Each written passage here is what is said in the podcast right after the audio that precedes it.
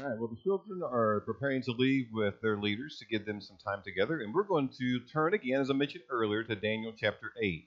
So, once again, we return to the book of Daniel, and we probably have maybe two more weeks into the book of Daniel in our series, Dissecting Daniel, and then we'll call that complete. I won't maybe cover every chapter, but it's really hard in the prophetic portion to cover every chapter. But nonetheless, we do return to Daniel one more time. It is today in the eighth chapter, and today we look at the vision called the ram and the goat. Now, before we do anything with the reading or elaborate from the ram and the goat and Daniel's second vision, recall from last Sunday, or if you weren't here, let me just update you a little bit about what happened into the seventh chapter, because we moved, as I mentioned, into the prophetic portion of the book of Daniel, which is chapters 7 through 12. Chapters 1 through 6 gives you great illustrations of faithfulness from Daniel and his three friends. But Daniel chapter 7 changes a lot with the remainder of the book and is all prophetic. So last week in Daniel chapter 7, we read about his vision he received during the reign of Belshazzar, who was then the king of Babylon.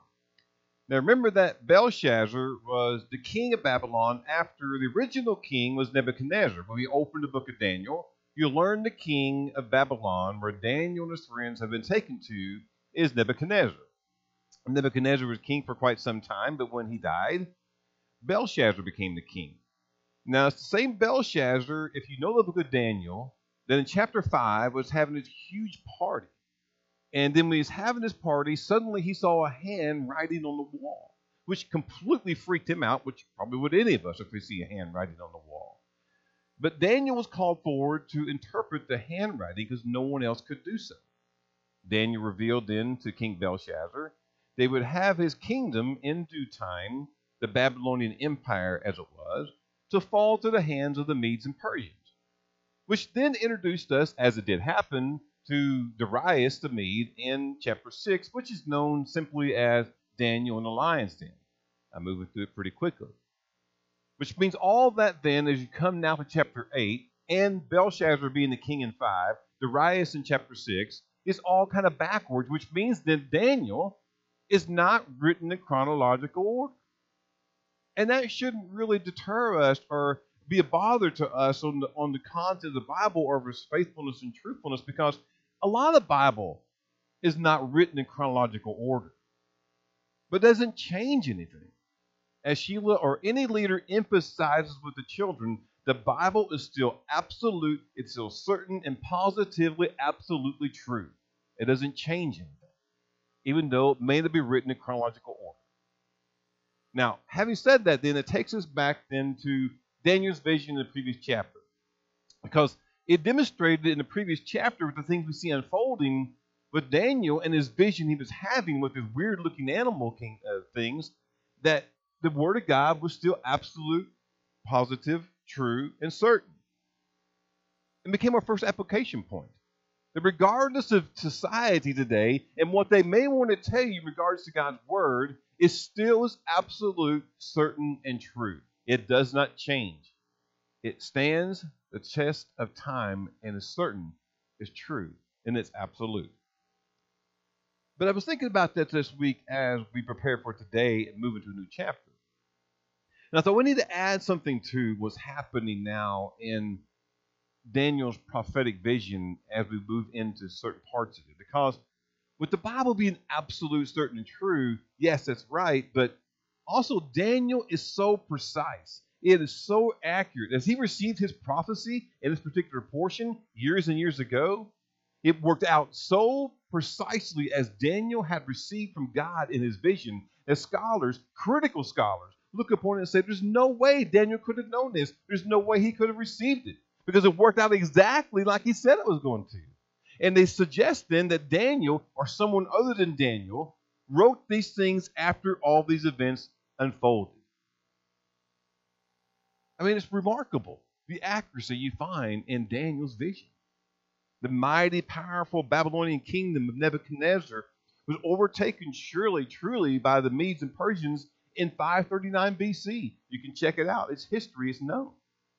The Medo Persian Empire would be conquered by Alexander the Great, which we'll elaborate on today, was taken in 334 BC.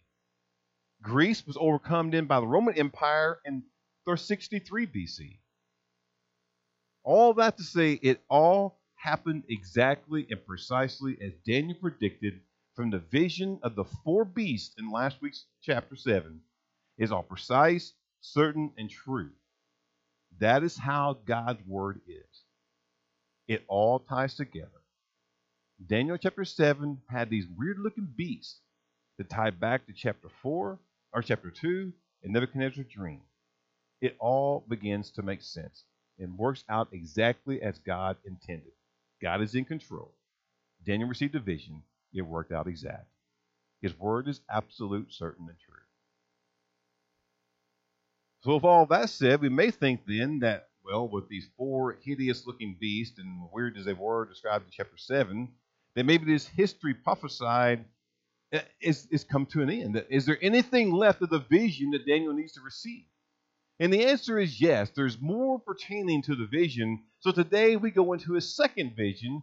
It is not necessarily about the four kingdoms. We'll elaborate just a moment, but it's really specific to two of the four. And we'll get to that just as well. And it involves a ram and a goat.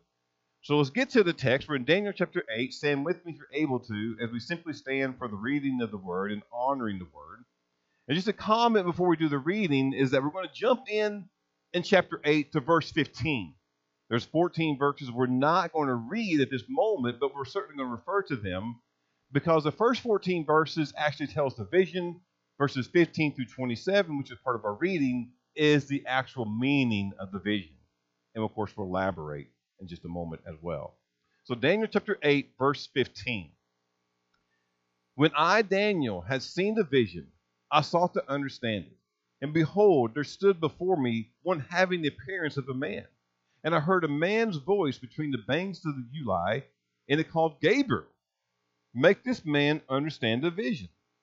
So he came near where I stood, and when he came, I was frightened and fell on my face.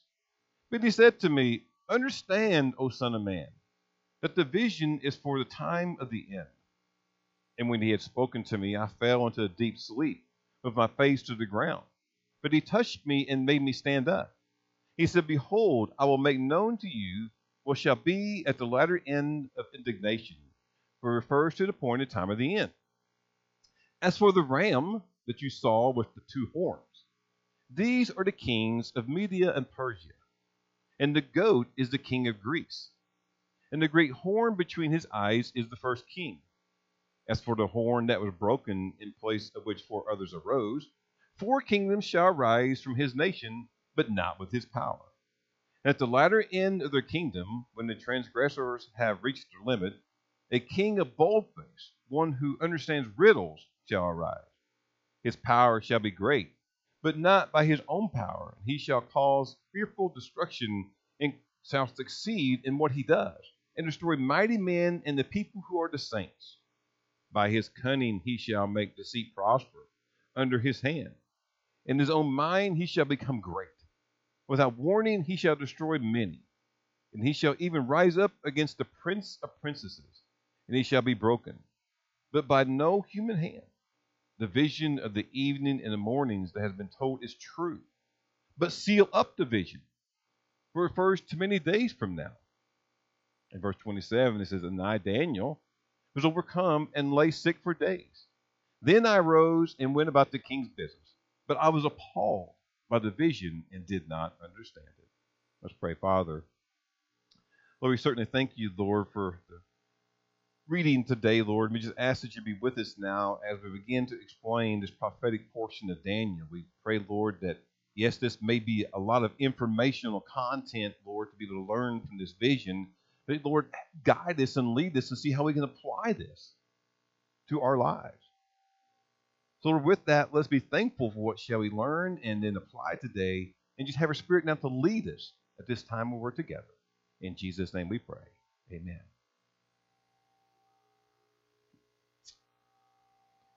All right, well, just a side note before we begin dissecting this particular text that here in chapter 8, there's a little information, it's, a chock load of information pertaining to this vision, but a bit of information for you to learn first is that here in chapter 8, the language of the original manuscripts refers back to Hebrew. And you may be thinking, well, I thought all of the Old Testament was written in Hebrew anyway, and that's absolutely true. But there's a certain part of Daniel that's written in Aramaic, which is chapters 2 through 7. We didn't read the course in Aramaic, but if you have an original manuscript, you would see it was written in Aramaic at that particular time. And then in chapter 8, it refers back to Hebrew throughout the rest of the book of Daniel. Now, there's no explanation given in the chapter 8 about why it refers back to Hebrew and why that change came about. But many students of the Word of God believe it's simply because these last five chapters, 8 through 12, pertain to and relate directly to Israel. But just setting all that aside, yet it's informational, but setting aside that interesting aspect of the book of Daniel, we see from the text that Daniel is troubled. Go back to the beginning, he's troubled. He's having a second vision. He's had one, but now he's receiving a second. And it's explained to him, if you notice in verse 16, by a specific angel, you probably heard of him before. His name is Gabriel. Now, before elaborating then and explaining the vision, allow me to state the second vision has two primary objectives we need to understand, or two particular focal points. And the first one is this the objective of chapter 8 is to convey to the reader that this is a separate and distinct vision from the first. The original manuscripts didn't have chapter divisions. We get the luxury of seeing how one stopped, another began. But here is also wanting to read and understand okay, we're in the second vision, it is not the first. It's important to note that, especially since the two chapters have a lot of similarities. And because of similarities with the two chapters, it is important to observe that, first of all, in chapter 7 is Belshazzar in his first year. In chapter 8 is Belshazzar still as a king, but in his third year. And that's not it's not speculative, it's actually mentioned in the first verse of each chapter. That occurs in the first year of his reign, and in the third year, now in chapter 8. But interesting also is that both chapters use animals to symbolize kingdoms. If you were here last week or familiar with chapter, chapter 7, you know that there were fantastic creatures described in chapter 7. There was the lion with wings, which was interesting. And you had the bear with three ribs in his mouth. And then you had, of course, the leopard who also had wings attached to his back and his side. But here in chapter 8, yes, again, we have animals, but we don't have the fantastic creatures, maybe hideous and ugly as they were. Here we have typical animals. We have a ram, which we should be familiar with, and we have a goat, which we know what looks like. But also, rather interestingly, between the two chapters, is they always have a feature of a little horn. But remember, they are distinct from one another. Which is why then the second objective exists. The second objective means to zoom in and provide specific details on the two kingdoms. The only two kingdoms mentioned in chapter 8 is the Medes and Persians as one kingdom, and then also then Greece as the second. So it's after the objective of the, the second objective of the chapter must ask ourselves, well, why then? Why would now God give Daniel a vision pertaining to only two kingdoms? He got off four in the beginning, but now he narrows the focus to just two kingdoms the Medes and Persians being one, and now also Greece. So, why should we narrow the vision and give Daniel more specific information to these two? And Dr. David Jeremiah's research shows this the two kingdoms are singled out in Daniel 8 because they have special relevance for the Jewish people. The Middle Persia is significant because the Persian king allowed the Jews to return to Jerusalem and rebuild its walls and temple. Greece is relevant because during a period of history when that nation dominated, Jerusalem and the temple were besieged again after the death of Alexander. So, with that being the case, and now having understand there's two particular objectives, let's go back to the text and begin unravel now this vision. And we simply start with the identity of each the ram and the goat. Daniel has two primary animal comparisons, and we could be familiar with them the ram and the goat. The text identifies each. Verse 20. The ram that you saw with the two horns, these are the kings of Media and Persia. So the ram from here on is always going to represent the Medes and the Persians. And then verse 21 tells us the goat is the king of Greece. The great horn between his eyes is the first king. No speculation is necessary. It clearly tells us what's the meaning of each particular animal in chapter 8. But let us go beneath the surface here. Yeah, verse 20 tells us that ram is the Medes and Persians. Verse 21 says the goat is the Greece. But let us dig deeper for a moment and go further on each animal. And first is the ram. In verse 3, which we didn't read, it says this The ram is described as two horns. Both horns were high, but one was higher than the other, and the higher one came up last. What on earth does that mean? Verse 4 I saw the ram charging westward and northward and southward. No beast could stand before him and there was no one who could rescue from his power. He did as he pleased and became great. The item of significance here for a moment is a one horn. I mean, it's typical now for a ram to have two horns. You've seen a ram, they have two horns. Actually, you have two rams, they butt heads a lot of times together on their horns. So you've seen a ram, they have two horns. But here, its item of significance is one horn was longer than the other. Now remember here, the whole symbolism here is that the ram represents the Medes and Persians. So the two horns is representing one the Medes and the second the Persians. It's important then to note, as it tells in the text, that they did not arise simultaneously. The longer one arose after or grew up later than the shorter one. This means then that the Persians joined the existing empire of the Medes but grew to dominate the alliance. The Medes came first. They're the ones that conquered Babylon. And the Persians then joined later. I mean, it tells that in Daniel chapter 5, we find out that, that Nebuchadnezzar, you know, he's passed on and gave the kingship of the, of the Babylonian Empire to Belshazzar, and Belshazzar is overcome by the Medes. So the Medes arose first, and then later the Persians, and they rose so fast they overdominated the fact of the Medes. Persians was more conquered than the conquerable than the Medes, which makes sense because Cyrus was the one who actually released the Jews to go back to Jerusalem from Babylon in captivity. Now, also notice then it mentions in verse 4 that the ram gored every beast that stood in its way in the west, the north, and the south. By the way, these three particular directions correspond directly then to that bear who was mentioned in chapter 7 with the three ribs. The three ribs would be the bear representing the Medes and Persians, and then the fact that it went west, north, and south. That's the ram. The ram represents the Medes and the Persians. But it's not just the ram in the chapter.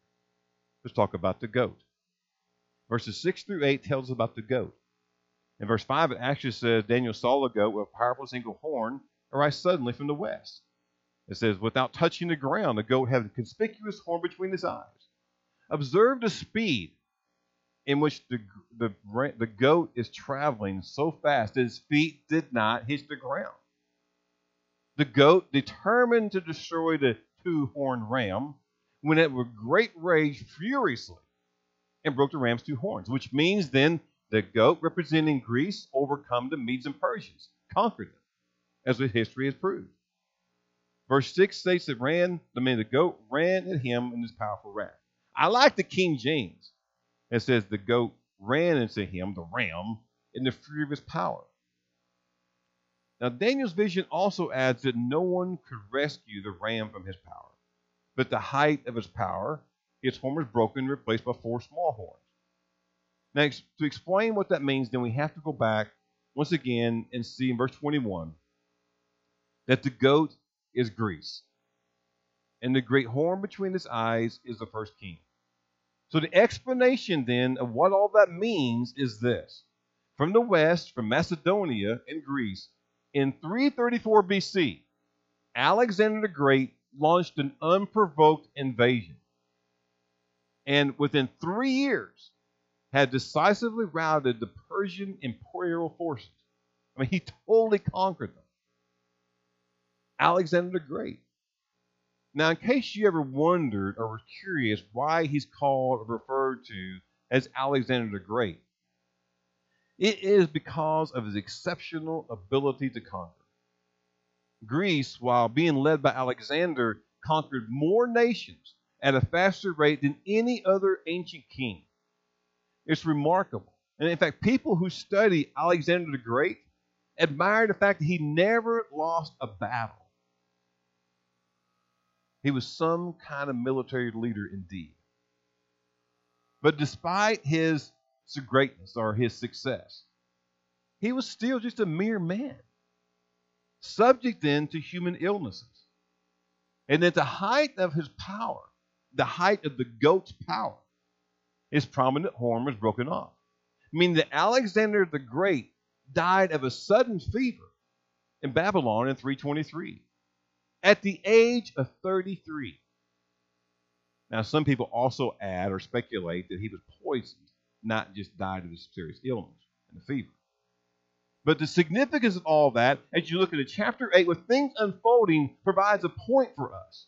Because everything is proving to be exactly as it had written and prophesied to Daniel. So here's the first point the history of all the things we've already said, as confusing still as it may be, it's all been proven that history verifies the exactness of the Bible. It just does. Now, back in 2017, you may have heard that there was a special one night showing of a movie. Was actually a documentary that was called Is Genesis History? Note the title. It's kind of leading. Is Genesis history? And of course, we look upon the book of Genesis, absolutely positively is history. It is history of the beginning of creation the first sin, the first man, the first woman, the 12 tribes of Israel, all the way through Abraham. And while it's history, it is exact. I mean, yeah, there's a lot of theories on the way in which the world was created. But we should make no mistake. The Bible records the history of the first man, the first woman, the beginning of all things. Genesis equals beginnings. Yes, it's absolute, it is history. Now, as we think about that, along these same lines, let's also tell you that there's been a Jewish historian called Josephus, who's also written a lot of information that is helpful to be able to make sure that history has, that we've learned a lot from happen with things in Jewish history. I mean, in fact, many have relied on Josephus for the last 2,000 years to know certain information pertaining to Christianity. But with Josephus writing the antiquities of the Jews, it just helped prove the fact that the history verifies the exactness of the Bible. And the book of Daniel then is a perfect example. I mean, as I mentioned earlier, the book of Daniel is so accurate to the rise and fall of kingdoms. Liberal, liberal critical scholars argue that Daniel was written after the events unfolded. But it just all demonstrates, we should all think about that and just say, that just demonstrates that God is in control of everything. We often doubt that and see things unfold in the world today thinking God's no longer in control. But God was in control then and He still is today. God is in control. The book of Daniel is a perfect illustration of that. He was back then and he still is today. God is in control. But getting back to the text, note the death of Alexander the Great. The empire that he had was built and was falls into two parts, or four parts, is indicated by verse 8. In verse 8 it says, The goat, which was Greece and Alexander the Great predominantly, became exceedingly great. When he was strong, the great horn was broken. Remember, he had the illness, or someone poisoned him. He died. Instead of there being, instead of that came up the four conspicuous horns. The four horns referred to here in chapter 8, verse 8, reflected a fourfold division of Alexander's empire following his death. Now, historians noted that for 20 years after his death, it appeared this portion of Daniel's vision would, be, would not be fulfilled. But eventually, the empire was divided accordingly with four different generals, which then led to verse 9. Out of them four generals, one of them, the four horns, came a little horn which grew exceedingly great towards the south, towards the east, and towards the glorious land. What could that mean? The little horn talked about in Daniel chapter 8 with the fall of Alexander the Great and these four generals was known and represented by Antiochus Epiphanes. You may have heard of him before, you may have not. But he was a Syrian ruler who opposed God's people and desecrated the temple. He became a great persecutor of the people of Israel. In fact, J. Vernon McGee in his commentary refers to Antiochus Epiphanes as the Nero of the Jewish world. And Nero hated Christians. If you ever heard anything about Nero, me talk about it, or read anything about Nero, you know that he was a hater of anybody had anything to do with Jesus. In fact, it's often found where Nero would take Christians, capture them, put them to stake, and burn them alive. That's how wicked Nero was. But Antiochus Epiphanes is just like him in that particular day. One commentary added that he said himself, Antiochus Epiphanes, as Israel's king, called himself the prince of the host. He compelled the nation to worship him and suggested by the fact he prohibited Israel from following her religious practices and desecrated the temple. The nation Israel acceded to this individual's wishes because of his rebellious attitude. He prospered and so despised the truth contained in God's word that truth was said to be thrown to the ground. Can you imagine the Bible just simply being discarded and thrown to the ground? The word of truth as we know it. I mean, there may come a day when we no longer can actually have this in our possession. Countries now today in the world cannot have the Bible or be caught with it. But can you imagine if someone wanted to despise the Bible so so much that they would just actually just throw it to the ground? Do you think we're there yet? Where people just quickly discard the Word of God and just kind of throw it away into the trash? I think I shared with you before, some of you are new, may not have heard, that when I was in seminary, in a preaching class, we had to all of us give a different preach, uh, preach a particular part of the, of the Bible. And I'll never forget, in one particular preaching class, one of the students come to me, or actually told all of us watching him deliver the word, that he had been studying the Word of God at, at, at Taco Bell, preparing for a sermon, tuning everything out, preparing, reading the Bible, preparing for the sermon that he would deliver to us later. And all of a sudden, a great illustration provided to him because he watched someone who also was there on the seminary campus at the Taco Bell left their Bible on the table and walked out the store. The Bible's still on the table. So he watched one of the employees at Taco Bell go pick up the Bible. Walked around kind of casually, asked a few patrons in there if it happened to be theirs. It was not theirs. So he eventually took the Bible that he found laying on the table and walked over and threw it in the trash can. So I ask you, are we there yet? And if we're not there yet, we're quickly approaching this day where people just simply discard the Word of God. Anything but absolute truth. Daniel's vision was of Antiochus Epiphanes, who some say was a forerunner of the Antichrist, but of course, a lot of people have said that, and it didn't prove to be, of how he greatly despised Jewish people, as did Hitler, and then threw away the Word of God. It certainly, as we think about it, is indicative of things to come in due time. So then, as we elaborate then upon the vision, its meaning, I also notice how a few peculiar things begin to stand out in chapter 8, which really doesn't quite make sense necessarily like the first. Daniel's request of a meaning of the vision. In verses 15 to 16, again, Daniel's troubled, and Gabriel comes to him to tell him the meaning of the vision he saw in the first 14 verses of the chapter. And requesting meaning of a dream and vision means he didn't understand it. And, and that may not seem peculiar to you because we have all kinds of dreams. I have them constantly where I have a dream and I simply do not understand it. And would like for someone to come and say, Kurt, what does that mean? And explain it to me.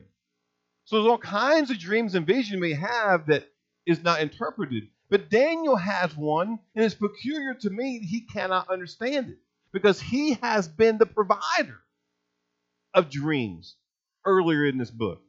He told Nebuchadnezzar his dream. In fact, he told him of two of them.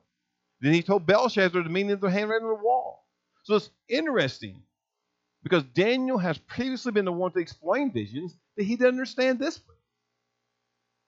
Recall earlier book, he had simply told the others what it meant when they had the vision. And I thought about it. And I thought this peculiar item points to an application that we only know what God wants us to know. Daniel received information from the vision the very first time Nebuchadnezzar from God. And here he doesn't understand it. So Gabriel explains it to him. But nonetheless, he only knows what God wants him to know. And, and countless times we can have claim. If you're like me, you're not necessarily always understanding what everybody's telling you. But still, that don't mean that we can't have understanding and insight and that we're smart, intelligent people. I mean, we can claim to have some sort of superior wisdom or knowledge. Others maybe more than others. But ultimately, we still only know what God wants us to know. If you ever need any proof, think of all the times that anybody's ever told you when the world will come to an end, when Jesus Christ will come back. Now, all kinds of people try to prophesy when Jesus would return. They've been wrong every time they've been wrong because they still not come back. So it's proof that God does not want us to know everything. And He will tell us in the due time. And the fact also is this then none of us know what tomorrow will bring. Now, listen to me. Tomorrow could be our last, or it could be the beginning of something new. Or tomorrow may bring the return of Christ, the second coming. And that would certainly be a day which a believer would will rejoice and should not fear. But maybe here's the point. If tomorrow doesn't bring the end and only brought your end, would you have been prepared for that day? That's a pretty gloomy thought. But if tomorrow brings your end, not the end, it's not the day Christ comes back, but it's the last day you have, the last breath you take. Would you be prepared? There's only one or two places you can go. I mean, the angels will come and deliver you to heaven. Your soul gets transported to heaven, or you simply get transported to hell. So there's only two places, and if today is the last, we hate to even think about that. But we're kind of forced to do it. There was, if today was the end, your last breath, where would you be? Are you prepared? Now we'll come back to that in just a moment, but let's point out one more thing about the peculiar item.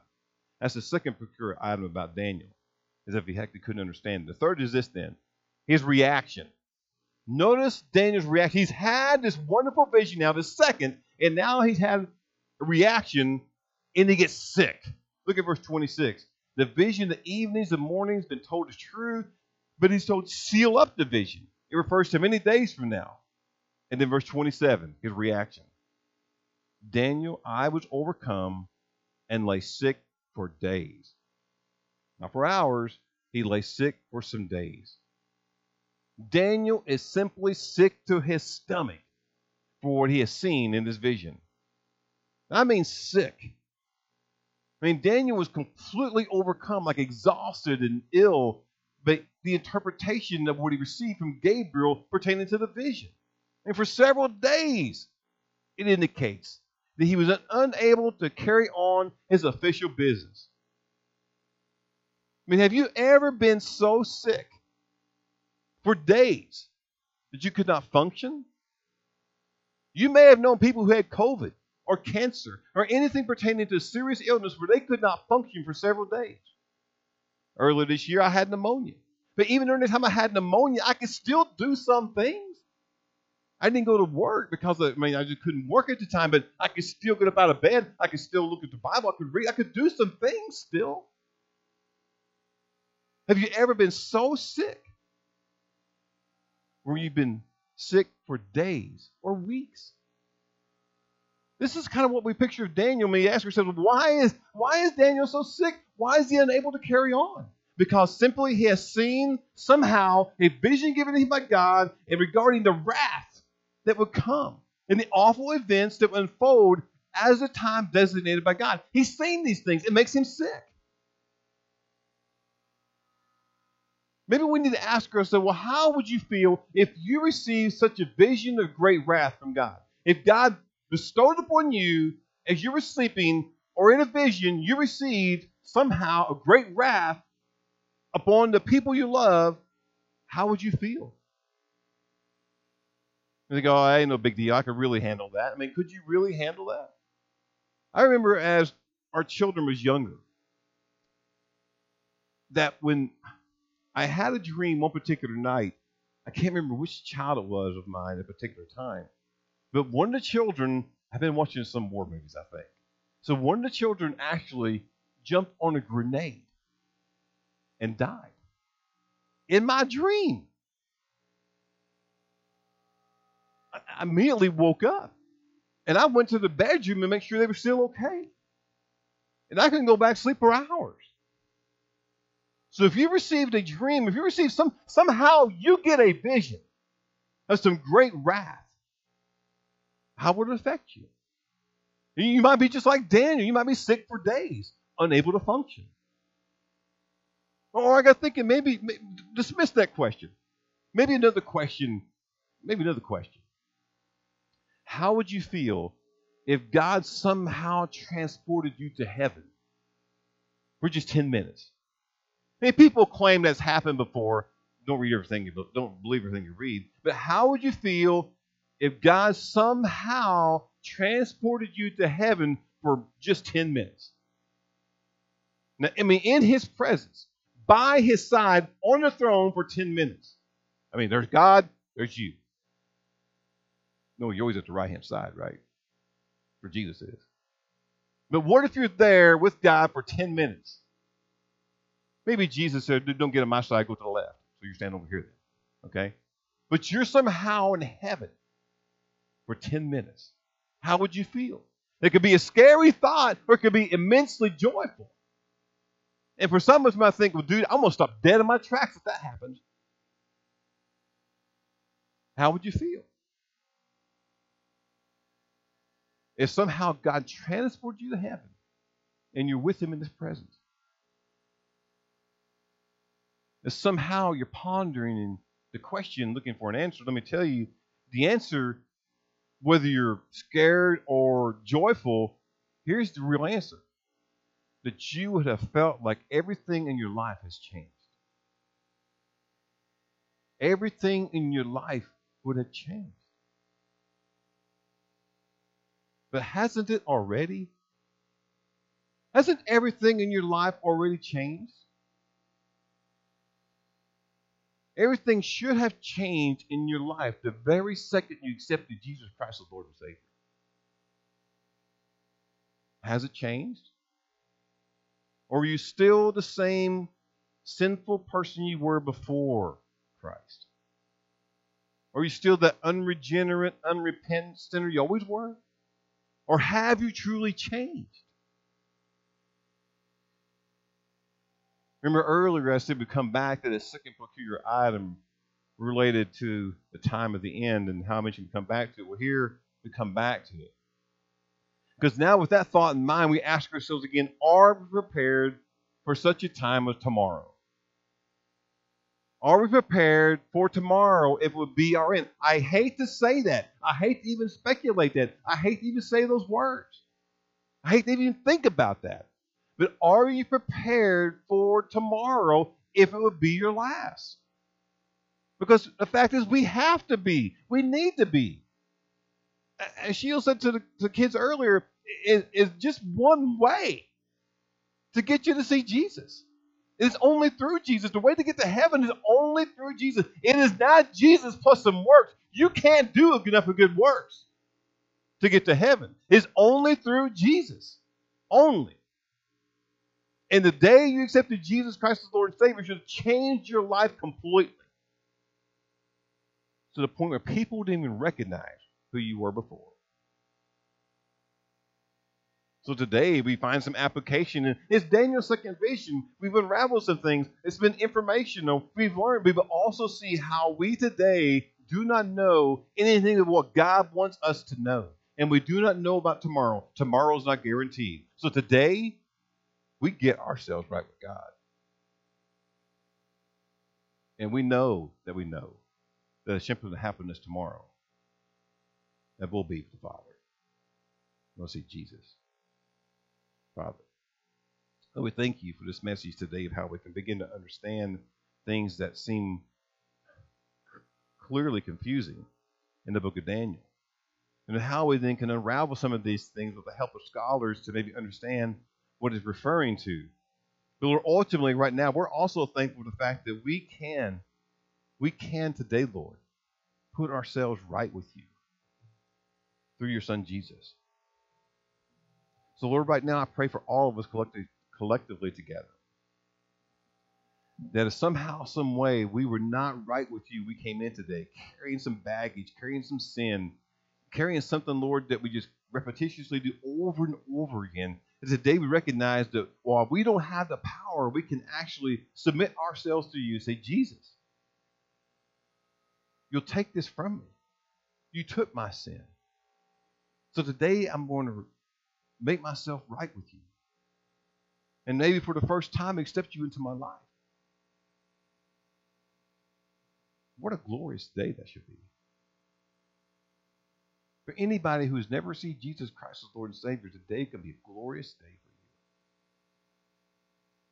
So, Lord, we thank you for today of how this message really didn't reveal that necessarily at the beginning, but how we can pull that from it.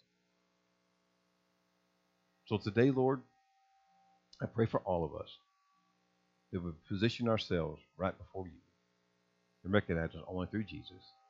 Let's be thankful for him today. In Jesus' name we pray. Amen.